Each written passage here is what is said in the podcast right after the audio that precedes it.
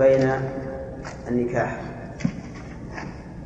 لأنه فيه شائبة مال فيه شائبة مال. فإن فإن العتق هو تخليص الرقبة من الرق والرقيق مال. فلهذا ضموه إلى المعاملات المالية قبل أن تأتي المعاملات الشخصية كما يقولون. ومن العلماء من جعل باب العتق في آخر الفقه بعد الإقرار والإقرار جعلوه في الصلح أو في مكان آخر. المهم أنهم ختموا الفقه بالعتق. ولكل وجهة أما الذين جعلوا آخر الفقه كتاب الإقرار قالوا تفاؤلا بالإقرار بالشهادة عند الموت الذي هو آخر عمل الإنسان. والذين جعلوه العتق قالوا تفاؤلا بأن يعتق الله الإنسان من النار. لكن الفقهاء المتأخرون آه، لاحظوا المعنى الأول أن العتق فيه شائبة مالية فألحق بالمعاملات. فما معنى العتق؟ العتق في اللغة القدم. ومنه قوله تعالى ثم محلها إلى البيت العتيق. وفي الاصطلاح تخليص الرقبة من الرق. تخليصها من الرق. يعني إنسان عنده عبد مملوك أعتقه حرر من الرق. هذا هو العتق. ويحصل العتق بالصيغة القولية وبالفعل وبالقوة. يحصل بالصيغة القولية وهي نوعان صريح وكناية. فالصريح ما لا يحتمل غير غير المراد. مثل أعتقتك حررتك أنت عتيق أنت حر وما أشبه ذلك. هذه صيغة قولية صريحة. والكناية صيغة قولية الكناية أن يقول لا سبيل لي عليك. لا سبيل لي عليك أنت طليق في الهواء وما أشبه ذلك. هذه كناية. والفرق بين الصريح والكناية من حيث الحكم أن الصريح لا يحتاج إلى نية والكناية يحتاج إلى نية. لأن الكناية كل لفظ يحتمل المعنى المراد وغيره. فإذا كان يحتمل المعنى المراد وغيره فإنه لا يكون للمعنى المراد إلا بالنية. فإذا قال السيد لعبده لا سبيل لي عليك. لا سبيل لي عليك. اذهب لا سبيل لي عليك. يحتمل أن المعنى لا سبيل لي عليك في هذا المذهب الذي قلت لك اذهب. ويحتمل لا سبيل لي عليك مطلقا. يعني فأنت حر. فحينئذ نقول لا بد من لا بد مني طيب أما الصريح فلا يحتاج إلى نية فإذا قال أنت حر صار حرا في كل حال. طيب يحصل أيضا بالقوة وهي السراية. كيف السراية؟ السراية إذا أعتقت إذا أعتقت نصف العبد سرى إلى جميع سرى إلى جميع بالقوة حتى وإن لم ترد. عرفت؟ يعني إنسان عنده عبد فقال عشرك حر. يعتق كله. قال أصبعك حر. ها؟ يعتق يعتق لا أصبعك فقط. نعم. نعم. يسري إلى كله يسري بالقوة. لو قال أنا ما أعتقد إلا أصبر نقول لا يتبعض العتق يسري بالقوة. نعم. بل إن الرجل لو أعتق نصيبه من عبد سرى إلى وله شركاء وله شركاء سرى إلى نصيب شركائه مع أنه لا يملكه لكن يسري بالقوة. عرفتم؟ مثل واحد يملك من هذا العبد جزءا من مئة جزء وله شركاء. كل واحد يملك عشرة. كل واحد يملك عشرة أجزاء كم يصير كم يكونون؟ تسعة. والعاشر منهم يملك تسعة. وهو الحادي عشر يملك واحد من مئة. صح؟ نعم. نعم نعم صحيح. صحيح؟ ثمانية يملكون تسعة يملكون عشرة في المئة. كل واحد يملك عشرة في المئة. إلى تسعين. العاشر تسعة. تسعة من مئة. الحادي عشر واحد من مئة. واحد من مئة. هذا الذي يملك واحد من مئة. قال نصيبي من هذا العبد حر. ها. كل العبد يعتق ويجبر هذا الرجل على تسليم قيمة شركائه. قيمة نصيب شركائه. إذا قدرنا أن العبد هذا يساوي عشرة آلاف. كم يسلم؟ يسلم 9900 9900 قسط قسط لأنه واحد من مئة. له واحد من مئة. على كل حال يعطي شركاءه قيمة يعطي شركاءه قيمة أنصبائهم. فإذا قال يا جماعة أنا لا أملك إلا بعضا. كيف يسري علي عتق شركائي وأنا لا أملكه؟ نقول نعم. هكذا جاء جاء الحديث عن رسول الله عليه الصلاة والسلام. إذا كان له إذا كان عنده ثمن الشركاء. أما إذا كان ليس عنده. فهذا فيه قولان للعلماء. يعني لو كان الذي أعتق واحد من مئة فقير ما عنده شيء. فهل يسر العتق؟ فيه للعلماء قولان. القول الأول أنه لا يسر لأنه لو سرى لكان في ذلك ضرر على الشركاء. ما وجه الضرر؟ قوة العبد عليه. أنهم لا يجدوا من يوفيه فيبقى ملكهم على ما هو عليه ويكون هذا العبد مبعضا.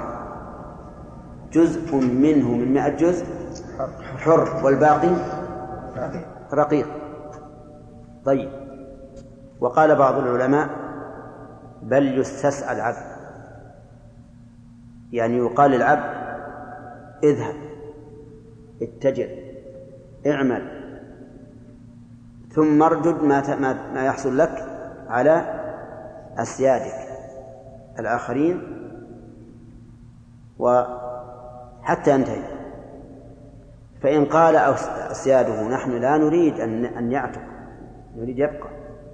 قلنا جاء قهرا عليه أنه يستسعى يعني يقال له اسع اطلب الرزق وأنت حر وأوفي من؟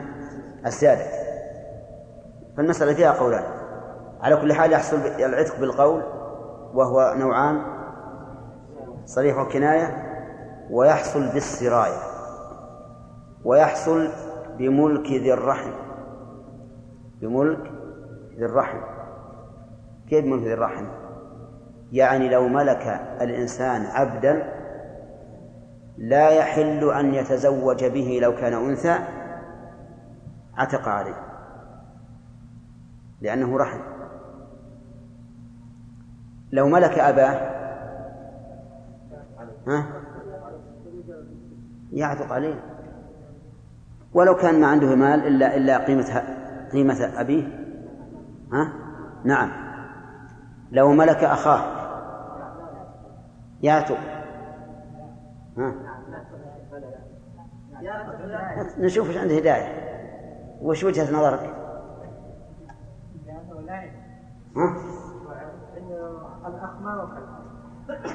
معلوم الأخ ليس كالأب لكن نحن ذكرنا قاعدة. لو ملك شخصا لو قدر أنه أنثى لم يحل أن يتزوج به.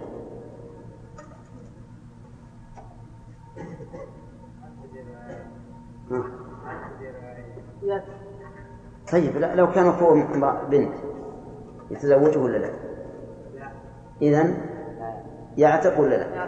يعتق. طيب ملك بنت عمه. لا تعتق؟ ليش؟ يحل أن يتزوج به. ملك عمته تعتق لأنه لا يمكن أن يتزوج به. واضح؟ هذا العتق بالملك. ما هو الضابط فيه؟ أن يملك من لو كان أنثى لحرم عليه. أن يملك من لو كان أنثى لحرم عليه بنسب. لاحظ. ماذا قلت الآن؟ بنسب. فلو ملك من لو كان أنثى لحرم عليه برضاع لم يعتق. وهذا مما يفرق فيه بين الرضاع وبين النسب.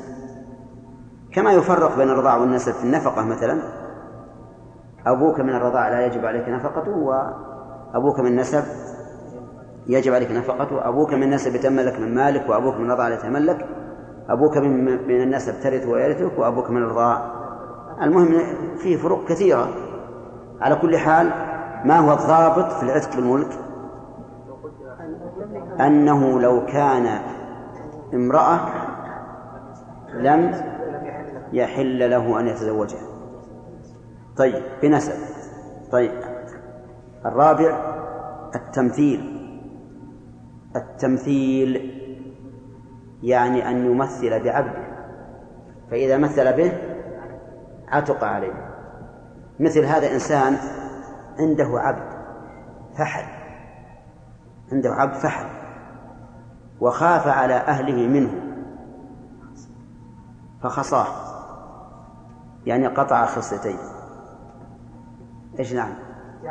يعتق خلاص الآن طلع من الملك يعتق طيب أيضا لو أنه غضب على عبده فقطع شحمة أذنه.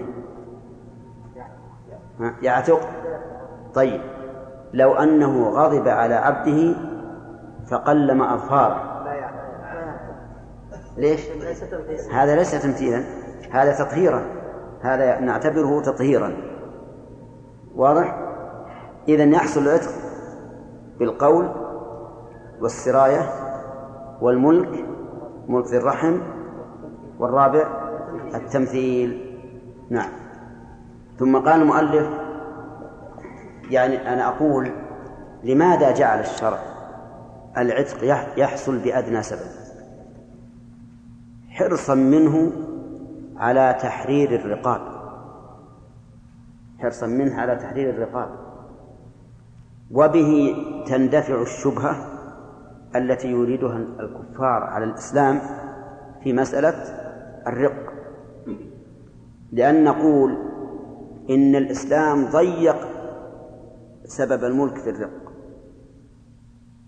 إذ ليس هناك سبب للرق إلا الكفر. ووسع جدا أسباب الحرية.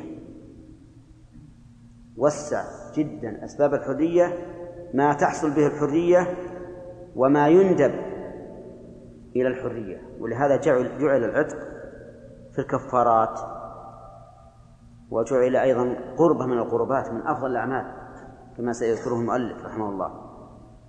ضيق جدا نطاق الرق.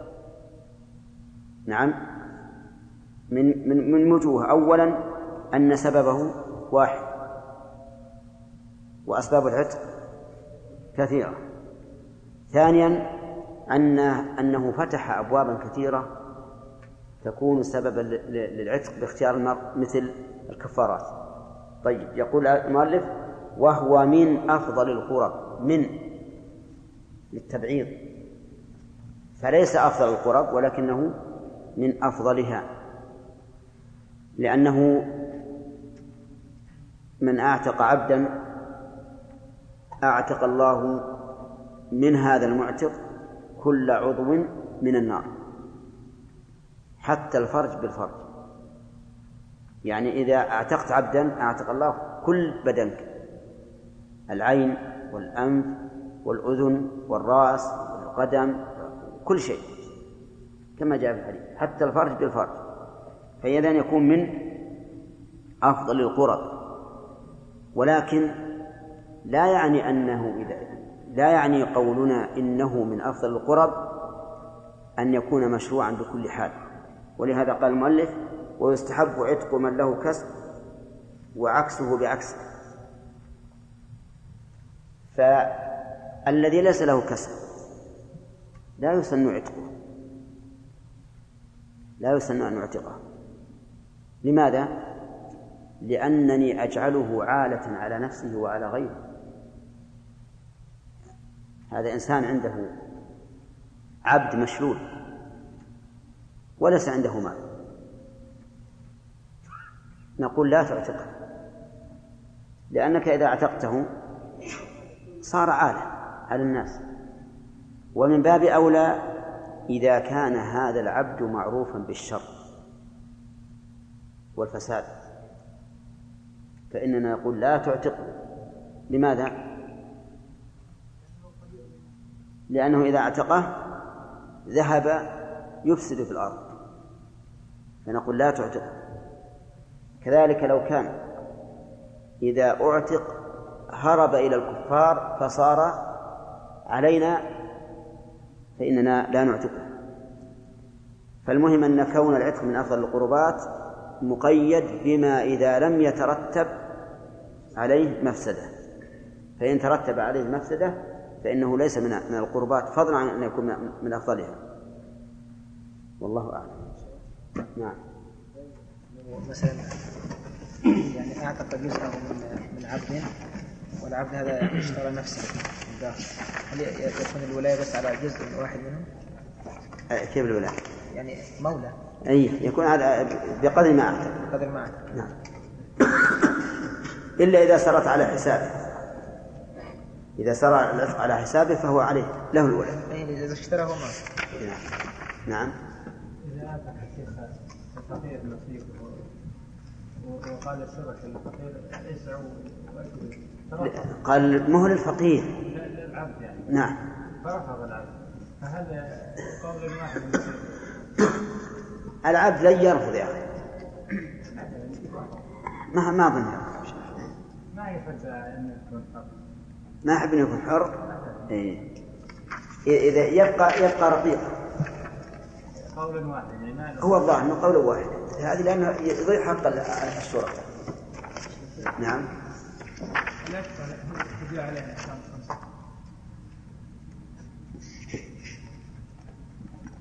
والله يحتاج إلى تأمل. ربما تجده وربما لا. ما ما, يحضرنا الآن الاستيعاب.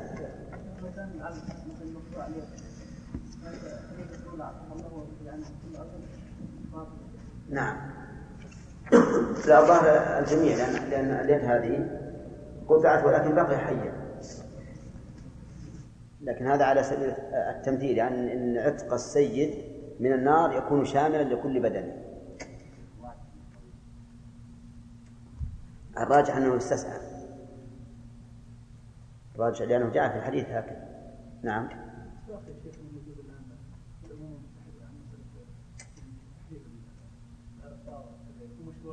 لا لا ابدا. هذا الاتفاق مخالف للشرع فهو باطل. والأمم المتحدة تست تسترق الدول الكبرى الأحرار. الدول الكبرى تسترق الأحرار. نعم.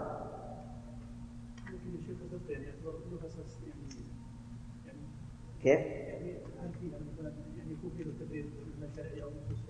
اي نعم. كلا. في القرآن والصالحين من عبادكم وإمائكم. في القرآن فتحرير الرقبة. كيف يكون التحرير إلا بعد ثبوت الرق؟ لا لا لا. الحكم شرعي. هو حكم شرعي. لكن بس الآن قد نقول الآن سببه الكفر. أين أين السبب الآن؟ ما في. لأن هذا يحتاج إلى جهاد. وإذا جاهدنا الكفار وسبينا نساءهم وذريتهم صاروا أرقا وإذا سبينا المقاتلين منهم فلنا الخيار. هذا في الحقيقة لا يوجد. يقولون يوجد في أفريقيا في قتال ها؟ ها؟ في موريتانيا. يقولون الله أعلم. ولكن ما رأيكم لو أن أحدا باع ولده؟ باع ولده حر لكنه يقول أنا مي- ميت من الجوع. خلي آخذ دراهم ولدي وافتك بعد يروح. ها؟ حرام. حرام وباطل حرام عليهم على البائع وعلى المشتري أيضا إذا علمت أن هذا إن, إن, أن هذا حر ها؟ وش.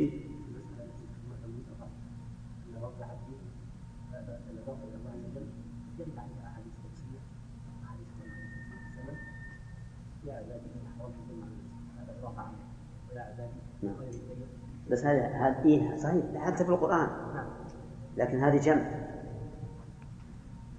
ما هذا مفرد. أنا ما يحضر ما لا يحضرني الآن الله أن الله أضاف العبودية في لفظ الإفراد إلى نفسه في غير في غير في غير المسلمين.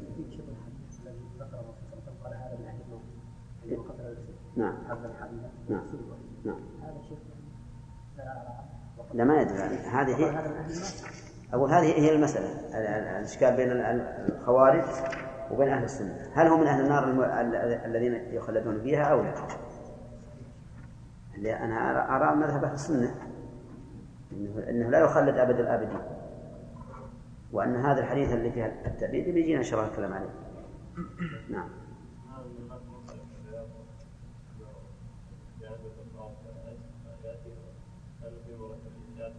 ما سمعت. هذا يقولون الناس لكن الناس يعني ما هم يتأكدون في النقد. يجينا ناس الآن يقول عندك نساء للزواج. كان عندي حوش بقر ويلحون عندي شيء. مشكلة. نعم. الذين يتعلمون الآن الكراسات إيش؟ الذين يتعلمون يعني الدفاع في أوقات يعني المدرب ياخذ سكين يقدم على من يدربه. لا هذا ما يجوز. الحديث من حمل الحديد على أخيه أقول ما يجوز ما يجوز. هذا حرام. يدربون سواء في كاراتيه ولا غير كاراتيه يدربون الآن. يضربون بالسلاح. إي بالسكاكين.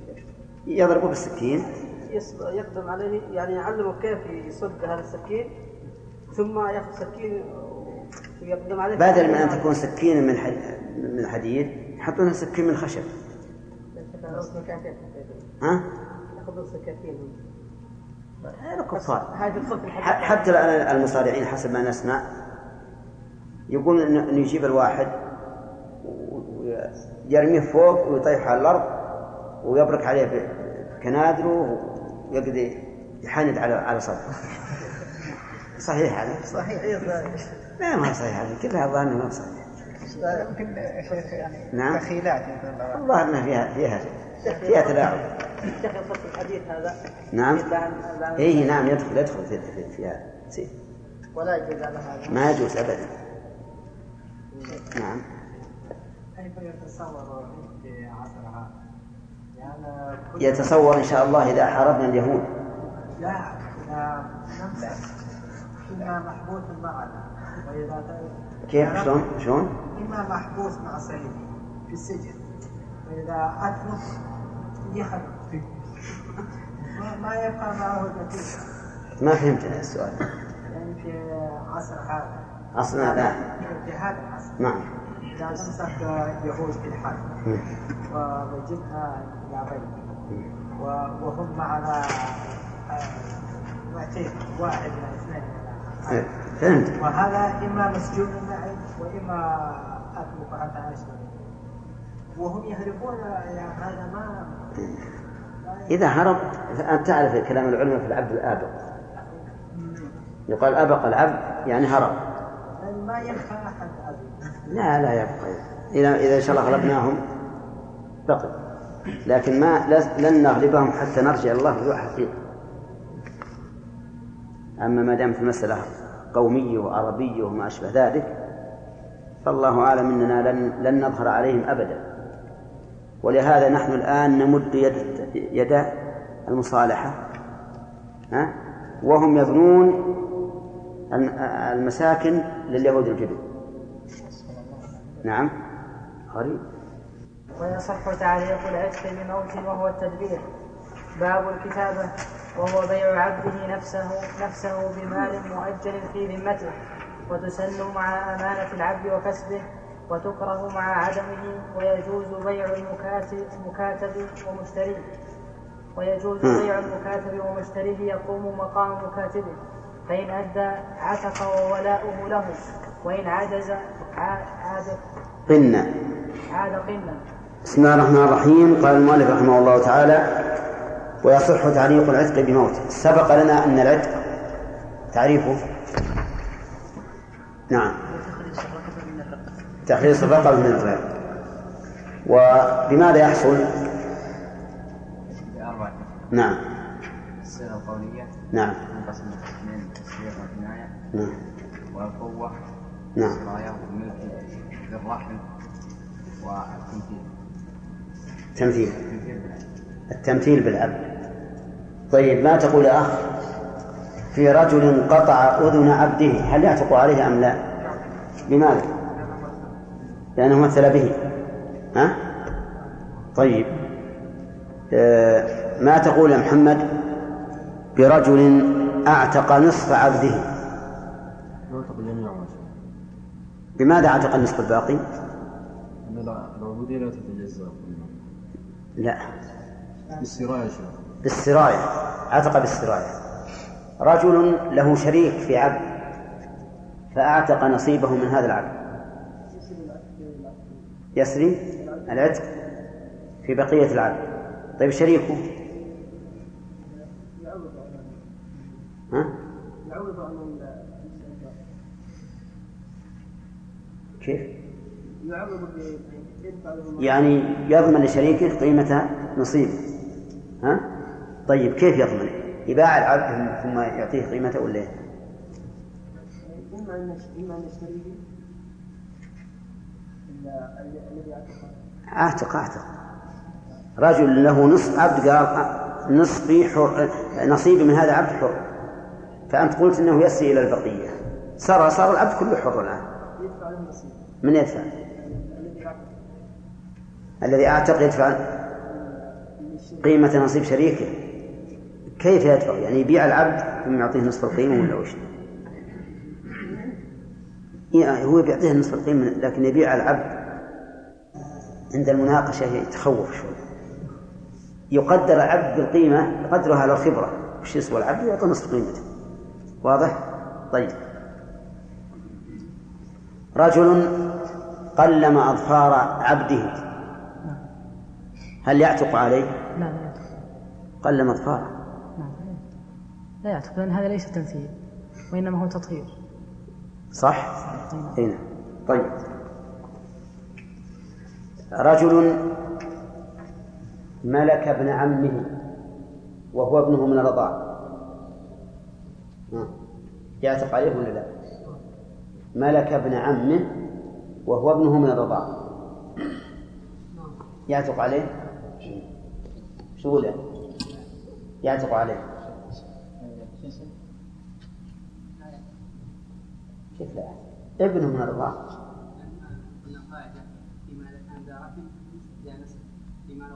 كان فلا يسب زوجين إيه. وهذا ابنه من الرضاعة يحرم من الرضاعة ما يحرم من النسب.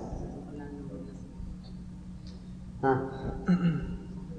ما هو الصحيح كلامك ولا كلام إيه. وش يا جماعة؟ يعتق ولا لا؟ لا يعتق لا يعتق ولو كان من النسب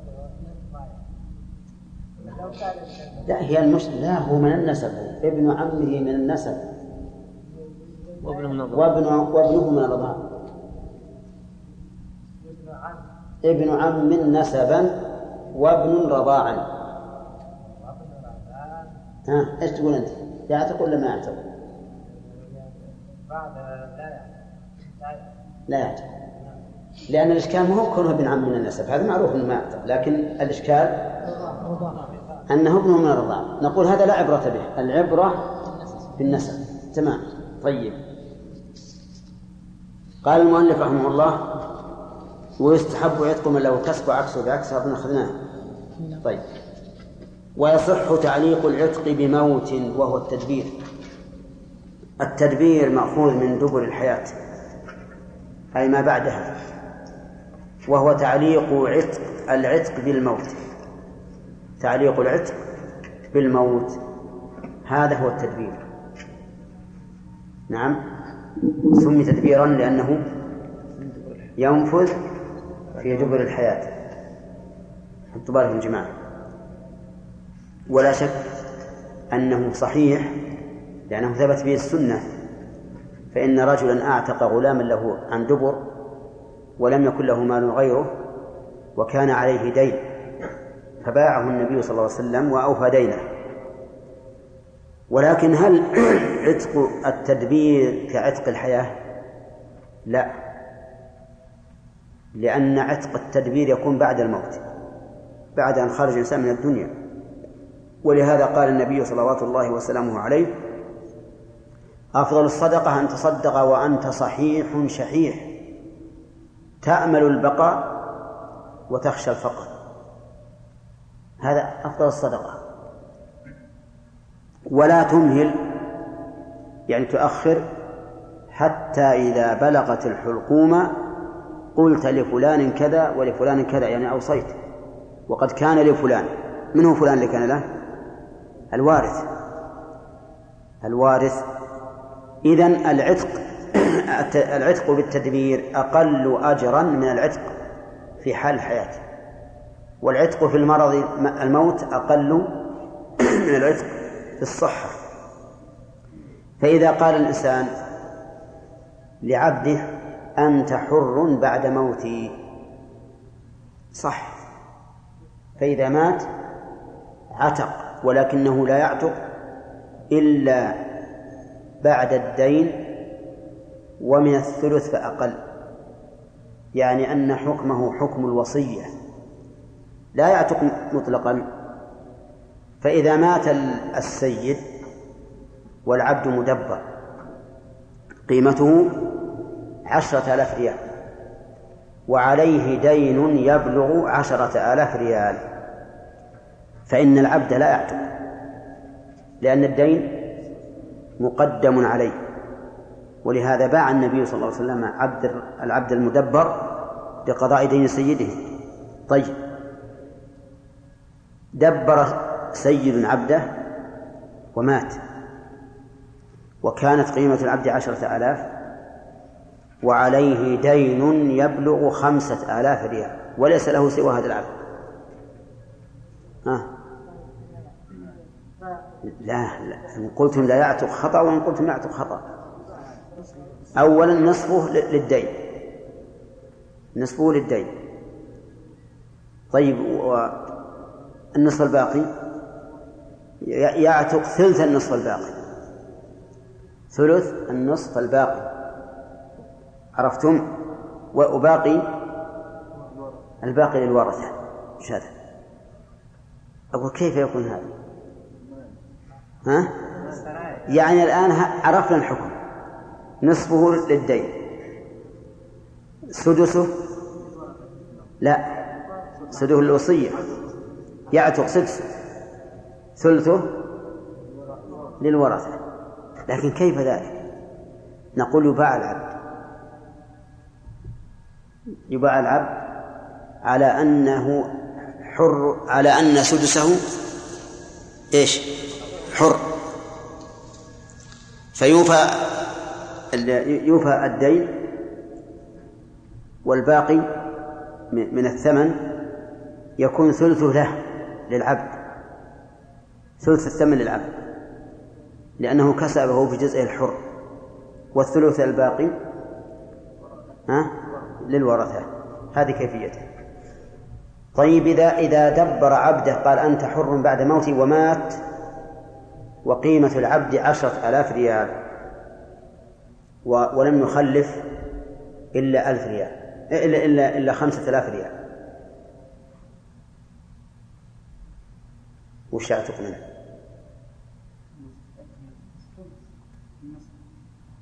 شوف يا جماعة ما في دين. قال أنت حر بعد موتي فمات. وقد آه ومات وقيمة العبد عشرة آلاف ريال وليس عنده إلا خمسة آلاف ريال. ما ليس عند السيد سوى هذا العبد إلا خمسة آلاف ريال. وش يعتق من العبد؟ ها؟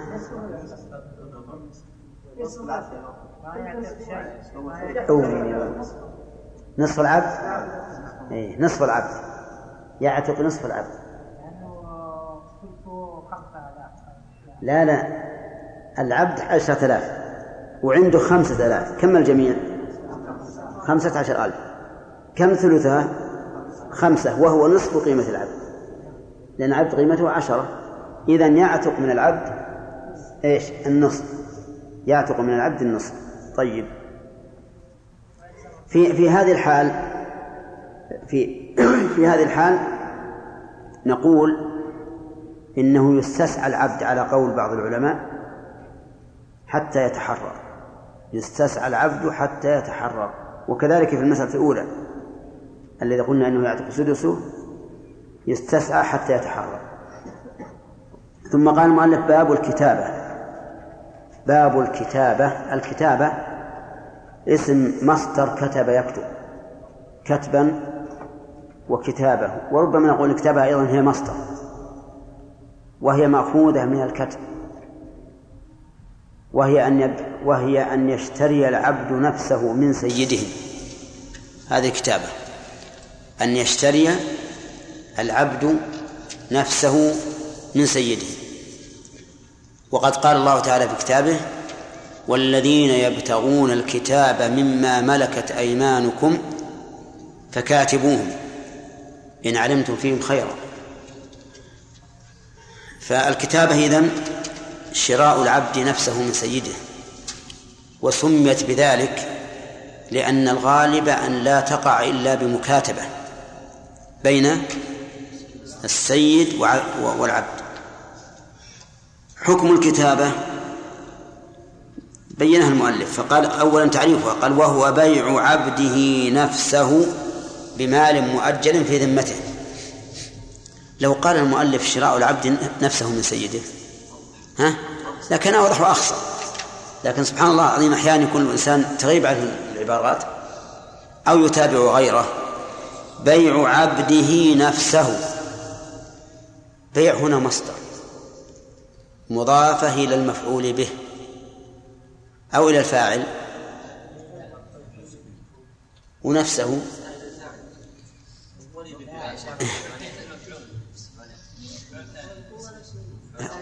ومن ثم صارت العبارة مشكلة. بيع عبده نفسه. بيع مصدر مضاف إيش؟ إلى الفاعل أو المفعول به. إذا قلنا إلى المفعول به فسيده وش اللي نصبه؟ نعم. مفعول ثاني. تقول بعت زيدا دارا. بعت زيدا دارا. زيدا مفعول أول ها ودارا مفعول ثاني. أو زيدا منصوب بنزع الخافض يعني بعته على زيد دارا. هنا بيع مضاف إلى المفعول به لأن البائع ليس العبد. من البائع؟ السيد والعبد مشتري. بيع يعني بيع السيد عبده نفسه أي نفس العبد. والخلاصة أن أن أن يبيع السيد على العبد نفسه. هذا الكتاب. حكمها؟ قال بمال مؤجل في ذمته. لا بد من هذا أن يكون مال مؤجل. فلا تصح فلا تصح بمال حال. لأن العبد ليس عنده مال ليس عنده مال. ولو ملكه أحد مالا فماله لسيده. ولكن لو قال قائل العبد ليس عنده مال. العبد ليس عنده مال. ولكن لو فرض أن أحدا من الناس قال له اشتري نفسك من سيدك وأنا أعطيك المال نقدا هل يصح؟ يصح. ولهذا يعتبر اشتراط التأجيل إن أرادوا أن إن أراد به المؤلف أنه لا بد من التأجيل فهذا ليس بصحيح. لأنه قد تكون القضية كقضية بريرة مع عائشة. بريرة كاتبت أهلها على تسع أواق ثم جاءت تستعين عائشة فقالت عائشة إن أراد أهلك أن أعدها لهم ويكون ولاء ويكون ولاؤك لي فعلت. فهذا دليل على أن على أن الكتابة يجوز أن تكون بحال إذا كان من غير العبد. أما من العبد فهذه متعذر لأنه لا يملك. يقول في ذمته في ذمة من؟ في ذمة في ذمة العبد. لماذا؟ لأنه لا يمكن أن تقع على عين إذ أنه ليس له مال. فصار لابد أن تكون مؤجل في الذمة. ثم بين المؤلف حكم الكتابة فقال تسن مع أمانة العبد وكسبه. نعم تسن.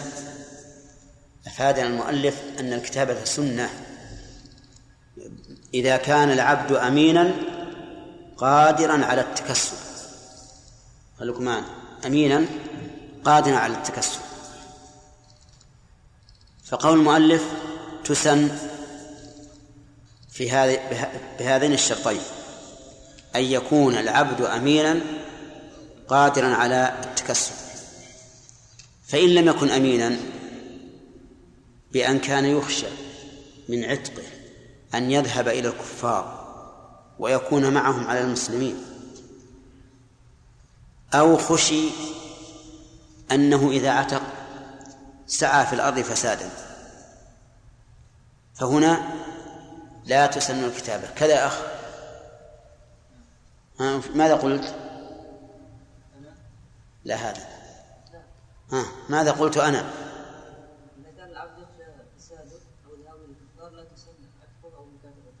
لا تسن مكاتبته. صحيح؟ نعم. لأنه ليس بأمين. ولأن ولأن العتق هنا يفضي إلى شر. ودرء المفاسد. ها؟ أولى من من من جلب المصالح. العتق لا شك أنه مصلحة لكن المفسدة التي ترتب عليه يجب درؤها. طيب. الثاني قدرته على التكسب. فإن كان عاجزا عن التكسب كما لو كان زمنا زمنا يعني لا يستطيع أن يكتسب ولا يسعى فهنا لا تسن الكتابة. دليل هذا قول الله تعالى فكاتبوهم إن علمتم فيهم خيرا. قال المفسرون أي صلاحا في دينهم وكسبا. أي صلاحا في دينهم وكسبا. فإن لم نعلم خيرا يقول المؤلف و و وتكره مع عدمه. مع عدم إيش؟ مع عدم الخير. يعني تكره إذا كان يخشى منه الشر والفساد أو إذا لم يكن ذا كسب لأنه إذا أعتق وليس ذا كسب. نعم. صار كلا على نفسه وعلى غيره. ونرجع إلى قول المؤلف تسن. فإن هذه المسألة فيها خلاف. إذا علم السيد في عبده خيرا وطلب منه العبد الكتابة فالمؤلف يرى أن إجابته سنة. ويعلل وتعليل ذلك أن الله أم دليل ذلك أن الله أمر به. فقال فكاتبون. وتعليل كون الأمر للندب لا للوجوب أن أن العبد ملك للسيد ولا يجبر الإنسان على إزالة ملكه إلا إذا تعلق به حق الآدمي. عرفتم؟ وقال بعض العلماء ومنهم الظاهرية إنه إن الكتابة تجب إذا طلبها العبد بهذا الشرط إن علمتم فيهم خيرا. يرحمك الله. قالوا لأن الأصل في الأمر إيش؟ الوجوب. ولأن في هذا تكثيرا للأحرار. والشارع له تشوف إلى الحرية حتى إنه يعتق بالتمثيل ويعتق بالسراية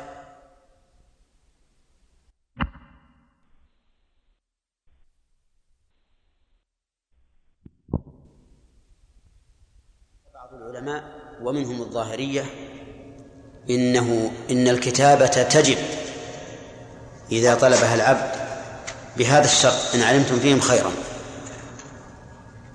يرحمك الله. قالوا لأن الأصل في الأمر إيش؟ الوجوب. ولأن في هذا تكثيرا للأحرار. والشارع له تشوف إلى الحرية حتى إنه يعتق بالتمثيل ويعتق بالسراية. وأما الجواب عن قولهم إن الإنسان لا يجبر على إزالة ملكه إلا إذا كان لآدم فيقال بل قد يجبر ولو لغير آدم. كما في الزكاة يجب أن يخرجها الإنسان من ملكه بأمر الله عز وجل. وهذا القول قوي جدا أي وجوب إجابة العبد إلى الكتابة إذا طلبها بشرط أن نعلم فيه خيرا. ثم قال ويجوز بيع المكاتب ومشتريه يقوم مقام مكاتبه مكاتبه. يعني لو أن العبد لو أن الرجل كاتب عبده وأراد أن يبيعه هل يجوز؟ الجواب نعم يجوز. ودليل ذلك حديث عائشة في قصة بريرة أن عائشة اشترتها من أهلها. فأجازها النبي صلى الله عليه وسلم وأقرها على ذلك. بل بل أذن لها باللفظ قال خذيها واشترطي لهم الولاء. فبيع المكاتب يجوز ولكن هل يملك السيد الثاني أن يبطل كتابته؟ الجواب لا لأن سبب العتق قد انعقد. فلا يملك المشتري إبطال الكتابة. لكن العبد يبقى إيش؟ على كتابته. يبقى على كتابته. فيقوم مشتريه ها مقام مكاتبه الأول.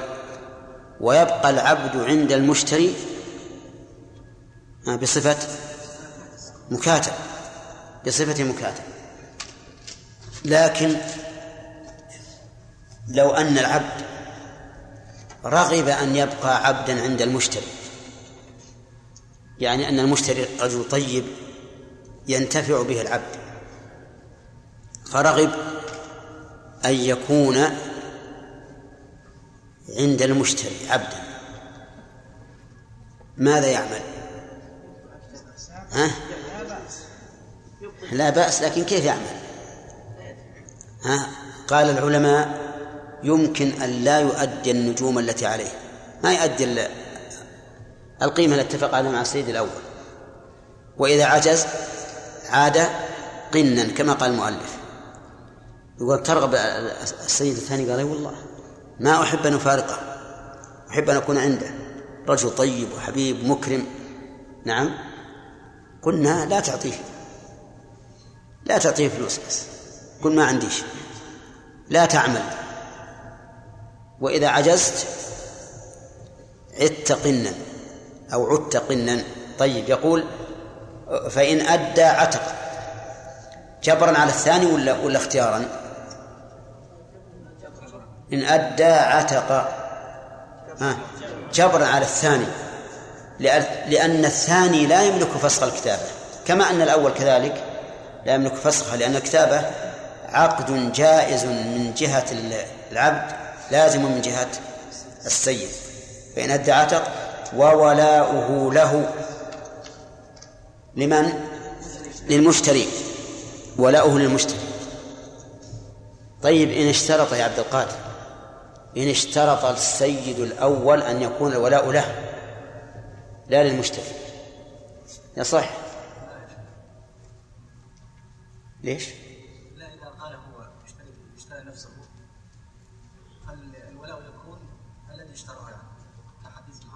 هذا زيد.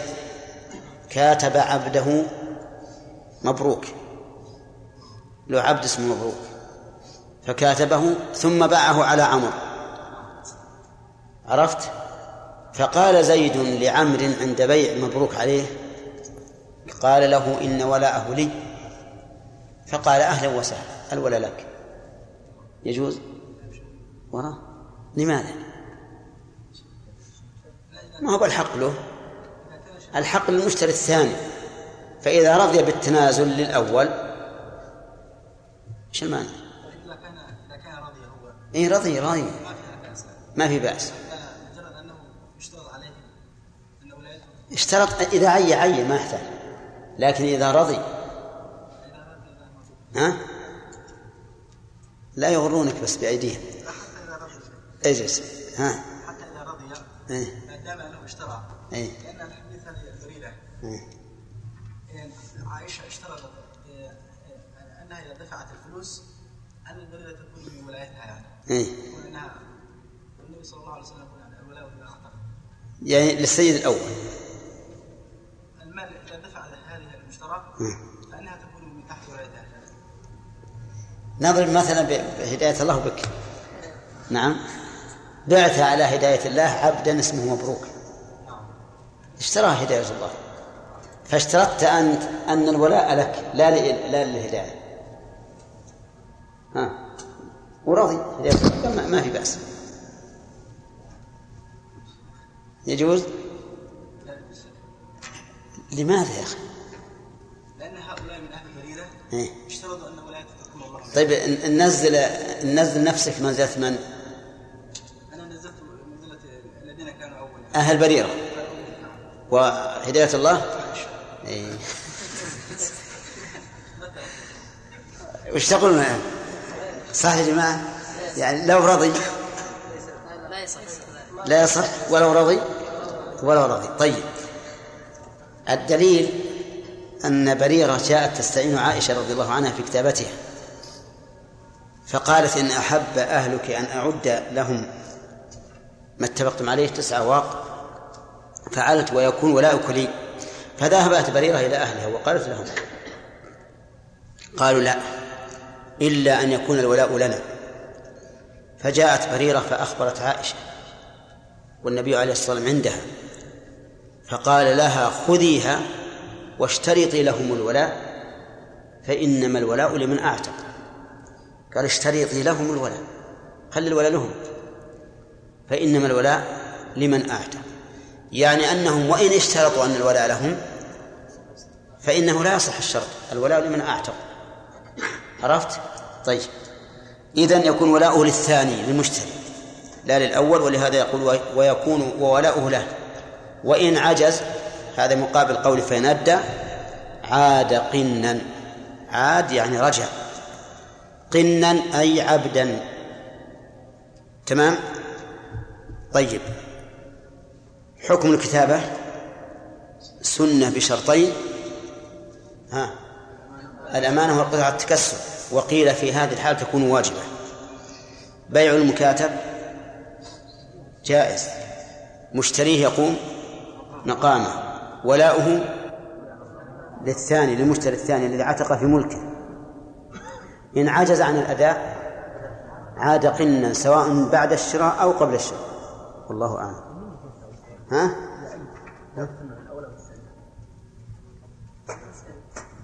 إيه مشتري ملك. ما اوفى الأول إيه. يعود له. الأول أخذ قيمته. بدون على بائع الثاني يوفي البقية للثاني نعم. عبد. ورجل أوصى لعبده أنه إذا توفي وكان أعتقه. أعتق قال اذا اذا إذا مت. دبره يعني. اي نعم. ها. فبعد أن توفى كان قيمة العبد 10000 ها؟ قيمة العبد 10000 نعم. وكان عنده بس 5000 وعليه ديون. قيمتها يعتق نصف العبد. الديون كم قيمتها؟ الديون 10000 طيب. هل يعتق نصف العبد؟ عنده الآن خمس آه، خمسة عشر ألف أولد. نعم. سنة. إي نعم. قيمة العبد عشرة ودراهم نقد خمسة وعليه عشرة آلاف. طبعا يقدم الدين. يعتق نصف العبد يقد لا يقدم الدين. إذا قدمنا الدين عشرة آلاف وش يبقى؟ خمسة. آلاف. ما يعتق من العبد إلا ما يقال إلا ما يقابل ثلث الخمسة. طيب يا شيخ الآن ما ذكرت في الأول إنه لو اعتق العبد جزء منه. إيه. كيف يكون هذا؟ هم قلنا يؤخذ بالسراية يسري عتقه على الورثة ويستسعى نعم. في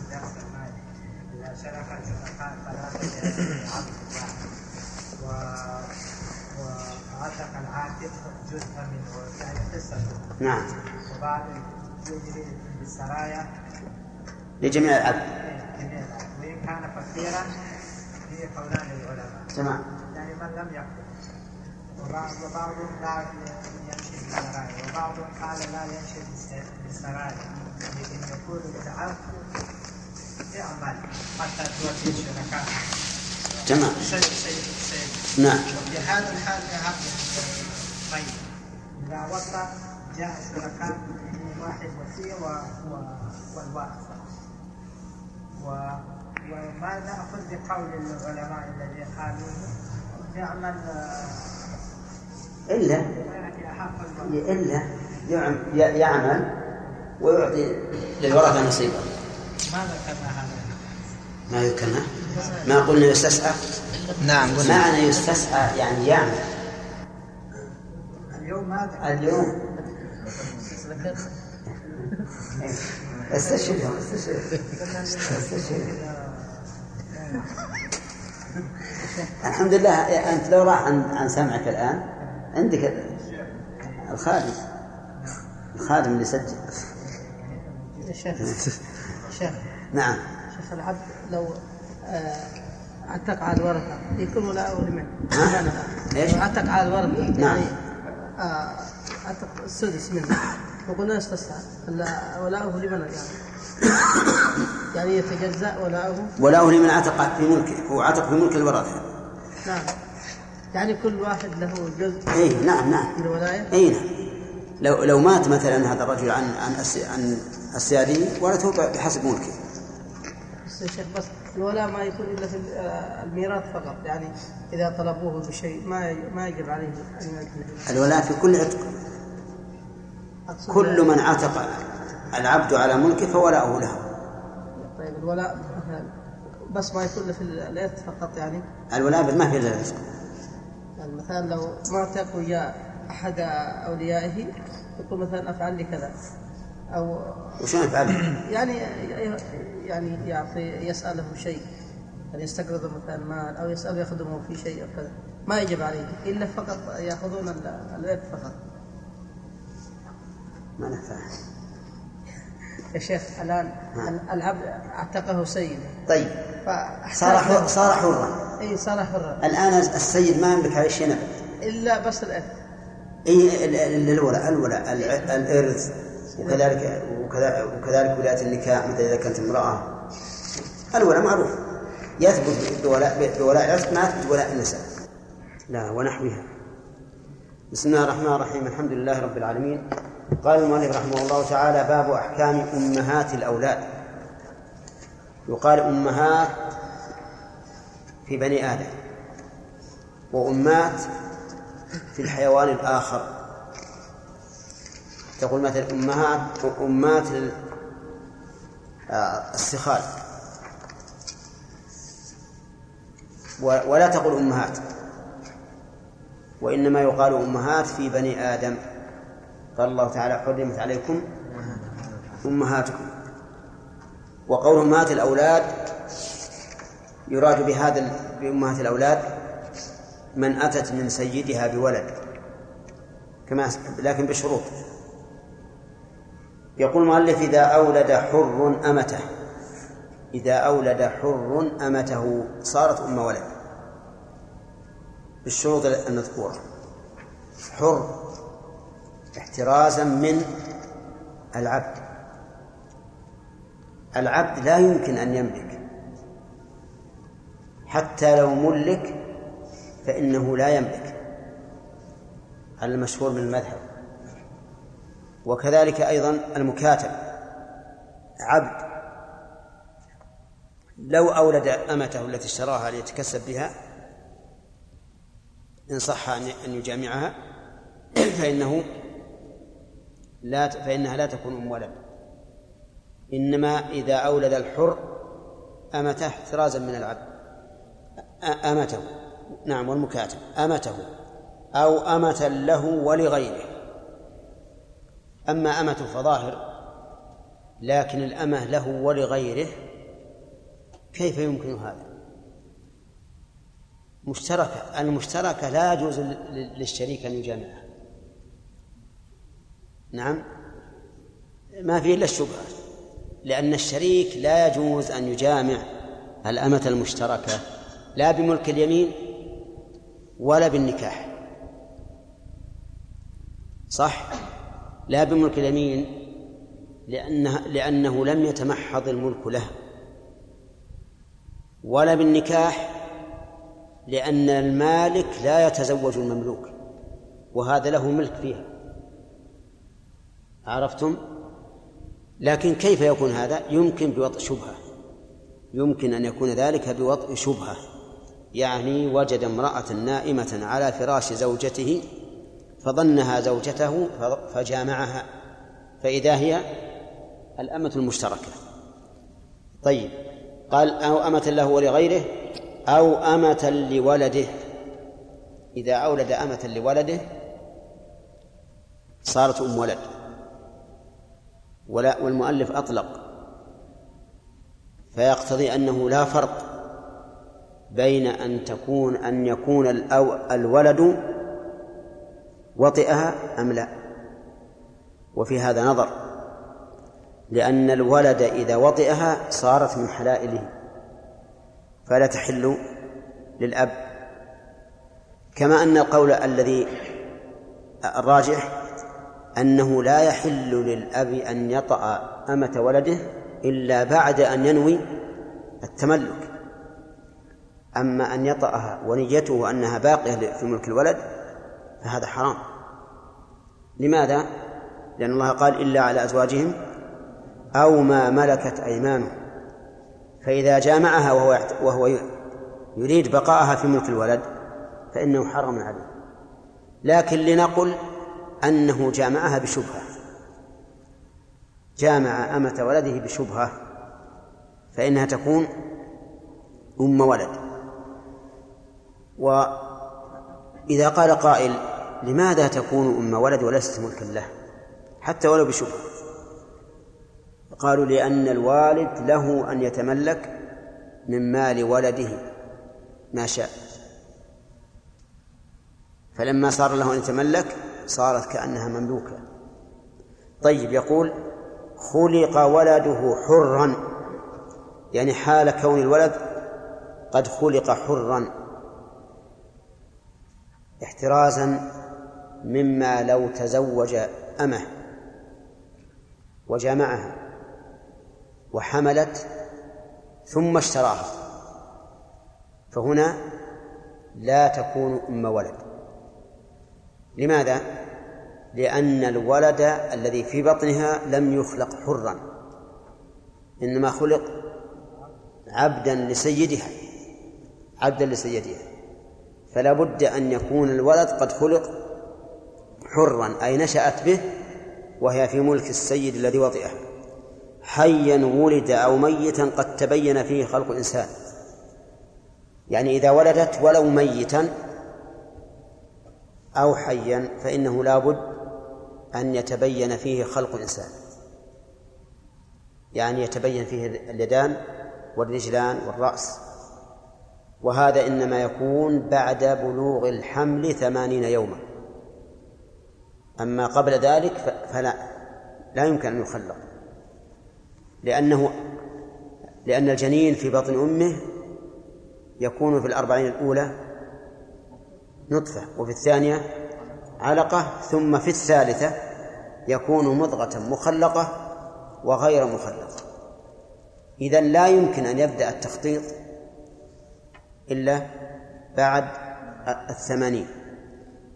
بعد ثمانين يمكن أن أن يخلق. في التسعين الغالب أنه يكون مخلقا. طيب. لا مضغة يعني لا بإلقاء مضغة أو جسم بلا تخطيط. فإذا ألقت مضغة أو علقة فإنها لا تكون أم ولد لماذا؟ لأنه لم يتبين فيه خلق الإنسان. واعلم أن أحكام الجنين تتنوع فمنها ما يتعلق بكونه نطفة. ومنها ما يتعلق بكونه علقة ومنها ما يتعلق بكونه مخلقا ومنها ما يتعلق بنفخ الروح فيه ومنها ما يتعلق بوضعه حيا. هذه خمسة أحكام. فالذي يتعلق بكونه نطفة أنه يجوز إلقاؤه عند الحاجة وإن لم يكن هناك ضرورة. وبكونه علقة أنه لا يجوز إلقاؤه إلا للضرورة. وبكونه مضغة مخلقة يترتب عليه النفاس. فالمرأة إذا وضعت الحمل قبل أن يتبين فيه خلق إنسان فإنها فإن الدم الذي يخرج ليس دم نفاس يتعلق بنفخ الروح فيه الصلاة عليه وتكفينه وتغسيله ودفنه مع مع المسلمين. وتسميته وكذلك العقيقة عنه. يتعلق بخروجه حيا الإرث فإنه لا يرث حتى يخرج حيا كما هو معروف. يقول صارت هذه جواب إذا. يعني إذا أولد حر أمة بهذه الشروط صارت أم ولد له أي للمولد. تعتق بموته من كل ماله. يعني تعتق عتقا قهريا على الورثة من كل ماله. يعني معناه مقدمة على كل شيء. حتى على الدين والوصية والميراث من باب أولى. ما الفرق بينها وبين التدبير؟ التدبير سبق أنه يعتق من الثلث كالوصية. أما هذا فمن كل المال. وأحكام أم الولد أحكام الأمة من وطء وخدمة وإجارة ونحوه لا في نقل الملك في رقبتها ولا بما يراد له كوقف وبيع ورهن ونحوه. ذكر المؤلف ثلاثة أحكام. الوطي وما يتعلق به مباح للسيد. كالأمة. نقل الملك غير مباح لقوة تعلق العتق بها لوجود السبب. ما يراد لنقل الملك كالرهن والوقف ونحوها لا يجوز أيضا. فصار ما يتعلق بالمنفعة جائز. مثل الوضع والخدمة والإجارة والإعارة وما أشبهه وما يتعلق بنقل الملك فإنه ليس بجائز لأن هذا يؤدي إلى بطلان حريتها. وما يراد لنقل الملك كالرهن فإنه أيضا لا يجوز لأن الغاية منه نقل الملك. الرهن يعني لا يجوز للإنسان أن يرهن أم الولد لأنه إذا رهنها ثم حل الدين باعها صاحب الدين. فهو يراد للبيع. والله أعلم. نعم. إيش؟ في عصرنا هذا يعني الانسان لا يستطيع ان يهاجر إلى بلاد المسلمين الا بالمشقه لكن يصبر ويصبر على المشقة. يخرج يخرج من بلده اما ان تخرجوا الا يطرد؟ إذا يكون ضرورة. إذا كان لا يمكن ان ان يلجأ إلى بلاد إسلامية يكون ضرورة. فهو الآن مكره على الخروج ما دام قيل له إما أن تخرج وإما أن نقتلك هذا إكراه. نعم. إذا وضعت امرأة قبل الميت هل تجب له حقيقة؟ بعد نفخ الروح فيه. نعم. اي نعم. الأفضل أن يعق عنه لأن هذا الطفل يبعث يوم القيامة. ولهذا ينبغي أن يسمى فيقال مثل عبد الله محمد إذا كانت أنثى فاطمة عائشة. نعم أحمد. ها؟ إي نعم. نعم. الحكم الثالث النطفة والعلقة ونفخ الروح. يتعلق فيه ما الصلاة على عليه؟ ها؟ المخلقة. النطفة مخلقة. هي اللي يتعلق بها الحكم. حكم النفاس حكم أم الولد العدة تنقضي بها العدة. هنا. نعم. قال المؤلف كتاب الفرائض. وترجم لهذا بالكتاب لأنه جنس. جنس مستقل. وقال الفرائض ولم يقل المواريث مع أن المواريث أعم. فنقول عبر بعض العلماء بالمواريث وقال كتاب المواريث وهو أعم من كتاب الفرائض لأن المواريث تشمل الفرض والتعصيب والولاء. نعم والتعصيب والرحم. ولكن المؤلف عبر بالفرائض لأن الفرائض هو الأصل. قال النبي عليه الصلاة والسلام ألحقوا الفرائض بأهلها فما بقي فلأولى رجل ذكر.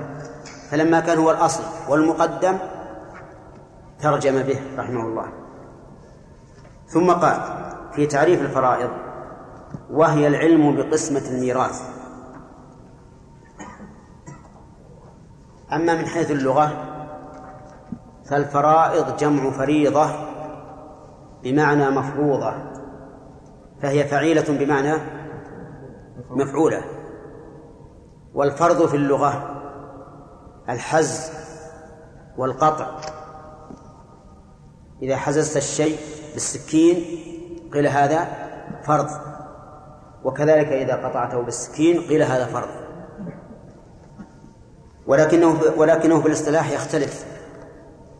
نقول فرائض الوضوء غير مسألة الفرائض التي نحن فيها. يفسر الفرائض في الاصطلاح في كل باب بما يناسبه. فهي هنا يقول العلم بقسمة المواريث. والعلم بقسمة المواريث نوعان شرعي وفني ويقال فقهي وحساب. فالعلم بالمواريث فقها هذا شرعي. والعلم بالمواريث حسابا هذا فني مراد لغيره. والأول مراد لذاته. لأن المقصود إيصال أصحاب أصحاب المواريث أو إيصال حقوق أصحاب المواريث إليهم. سواء عرفت الحساب أم لم تعرف. لكن مع ذلك يحتاج طالب العلم إلى معرفة حساب المواريث. وإن عرف فقهها لا بد أن يعرف الحساب. ولهذا نقول العلم بقسمة المواريث فقها إيش بعد وحسابا أو شرعا وفنا. طيب. فمثلا إذا هلك هالك عن بنت وأخت شقيقة. كوننا نعرف أن للبنت النصف وللأخت الشقيقة ما بقي هذا علم؟ ها شرعي فقهي ولا لا؟ نعم. طيب وإذا قلنا المسألة من, من اثنين للبنت النصف واحد وللأخت الشقيقة ما بقي وهو واحد هذا فني حسابي. لكن هل نحن نحتاج إليه بالضرورة أو لا؟ لا حسابي. أنا ما نحتاج لا نحتاج إليه بالضرورة.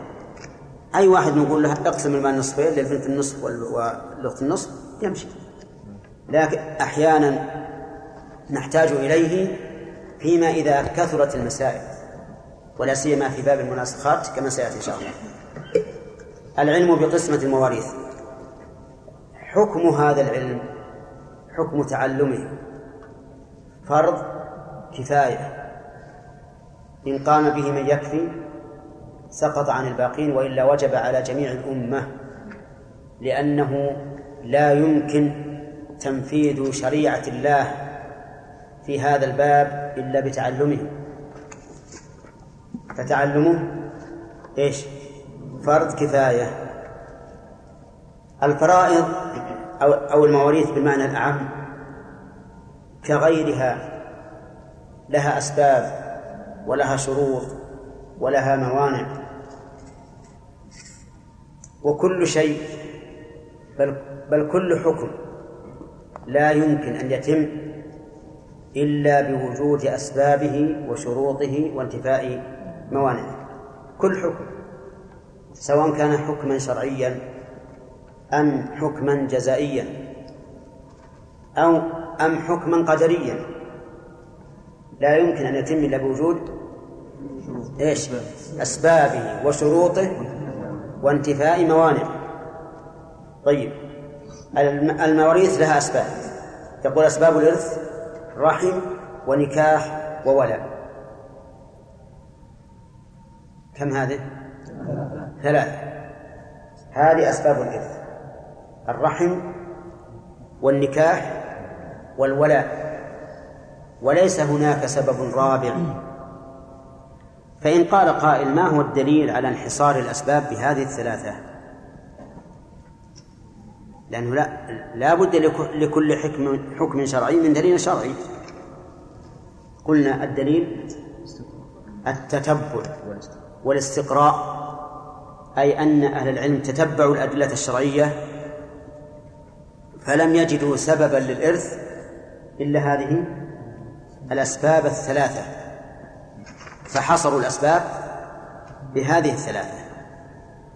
فإن قال قائل حصر الأسباب والشروط والواجبات والموانع والمفسدات وما أشبه ذلك بعدد معين هل له أصل؟ لماذا لا نجعل الأمور مرسلة؟ والناس يعني يتلقونها كل بحسب حاله هل لهذا أصل؟ نقول نعم لهذا أصل أصل خاص وأصل عام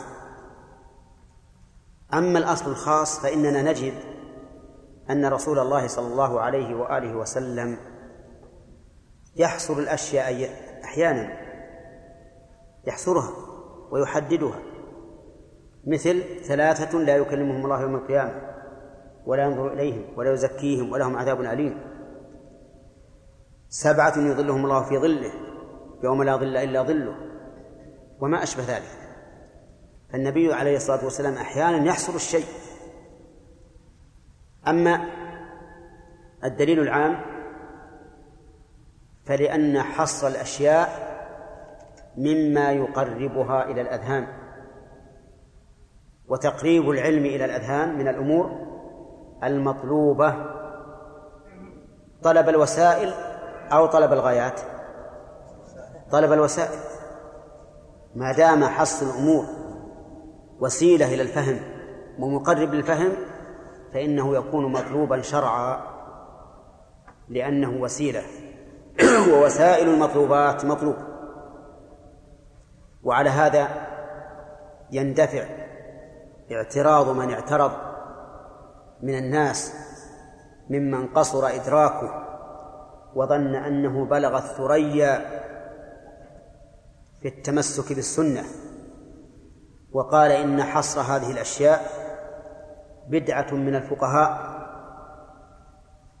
وصار يقول ما الدليل ما الدليل؟ وقد عرفتم الآن الدليل. الدليل الخاص والدليل العام ودليل العام. وفي الحقيقة أنا أحذر طلبة العلم من التسرع في الاعتراض على أهل العلم. إذا كان لا يفهم الشيء كأنما ينزل عليه الوحي. فيخطئ هذا ويصوب هذا. مع أنه في الحقيقة هو هو الخاطئ. لا أقول مخطئ هو الخاطئ. لأنه خطأ غيره بغير علم. وتهجم على غيره بغير هدى. فحصر الأركان أو الشروط أو الواجبات هو من الأمور المطلوبة لا شك. لكن يبقى النظر ما هو الدليل على أن هذا واجب أو هذا شرط أو هذا ركن أو هذا سبب أو هذا مانع؟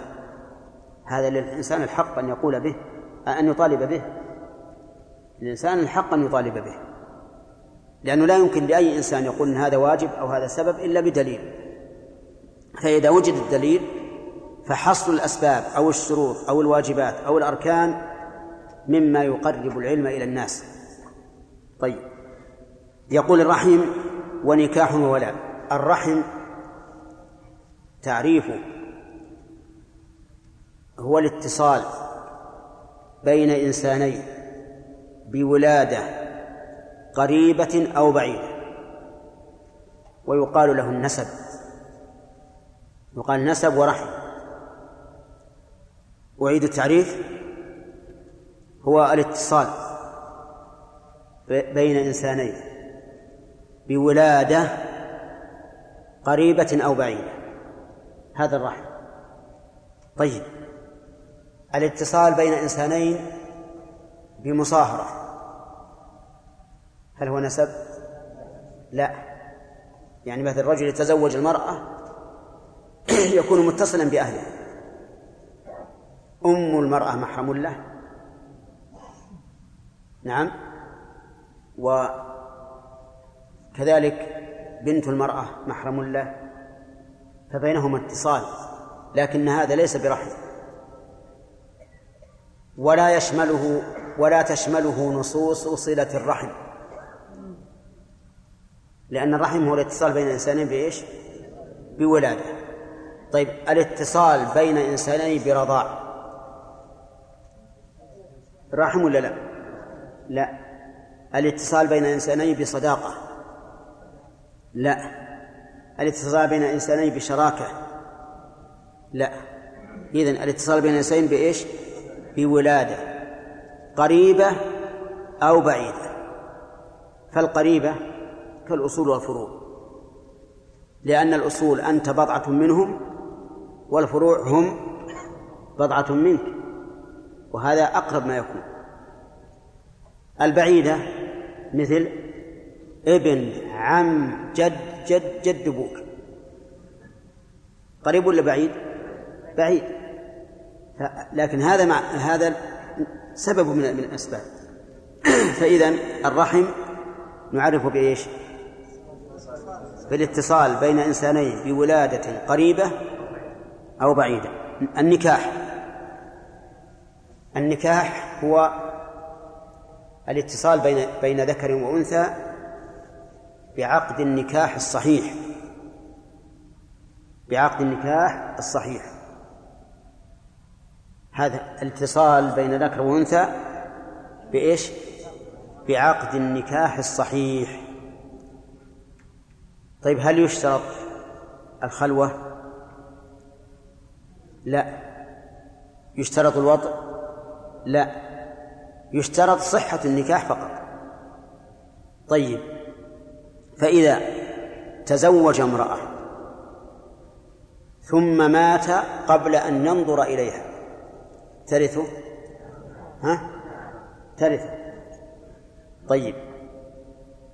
لو ماتت هي يرثها؟ طيب. تزوج امرأة بلا ولي. ها؟ ليش؟ لأن النكاح غير صحيح. ونحن نقول عقد النكاح الصحيح تزوج امرأة وبعد وفاته شهد الثقات من النساء أنه أخوها من الرضاع بعد وفاته. شهدت النساء أنه أخوها من الرضاع.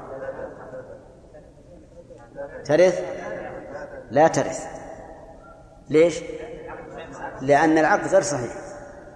يعني هو بقي معها طول حياته ثم شهدت النساء الثقات بأنه أخوها من الرضاع نقول لا توارث بينهم. والأولاد اللي جاءوا من الذين جاءوا منه؟ أولاده. لأنهم خلقوا من وطئ شبهة. والنسب نفوذه قوي يثبت حتى بالشبهة. المهم أن النكاح هو الاتصال بين ذكر وأنثى بعقد نكاح صحيح. هذا قال فهو من أسباب الإرث. الثالث ولا. الولاء هو عصوبة هو مأخوذ من الولاية لغة لكنه اصطلاحا عصوبة تثبت للمعتق وعصبة المتعصبين بأنفسهم. عصوبة تثبت للمعتق وعصبته المتعصبين بأنفسهم. طيب كلمة المعتق تدل على أن هناك سيد وعبد سيد وعبد هل الولاء يكون للعبد على السيد أو للسيد على العبد؟ للسيد على العبد. ولهذا قلنا للمعتق وعصبته المتعصبين بأنفسهم. مثاله رجل اشترى عبدا فأعتقه ثم كسب المال ثم كسب العبد مالا ومات وليس له أحد. فهل يرثه سيده؟ طيب بأي سبب؟ بسبب الولاء. بسبب الولاء. فإن قال قائل ما هو الدليل على أن هذه الأشياء هذه الأشياء ثلاثة أسباب؟ قلنا القرآن والسنة. قال الله تعالى يوصيكم الله في أولادكم للذكر مثل حظ الأنثيين. وقال ولأبويه لكل واحد منهما السدس مما ترك. هذا قرابة. ولا لا؟ الأول فروع والثاني أصول. وقال تعالى وإن كان رجل يورث كلالة أو امرأة وله أخ أخت هذا حواشي. وقال تعالى يوصيكم الله يستفتونك قل الله يفتيكم بالكلاه إن امرؤ هلك ليس له ولد وله أخت فلها نفس ما ترك. هذا أيضا حواشي. الحواشي والأصول والفروع هم من الرحم. الزوجية الدليل من القرآن. ولكم نصف ما ترك أزواجه ولهن الربع مما تركتم. الولاء من السنة. قال النبي صلى الله عليه وآله وسلم إنما الولاء لمن؟ لمن أعتق نعم. انتهى الدرس. نعم.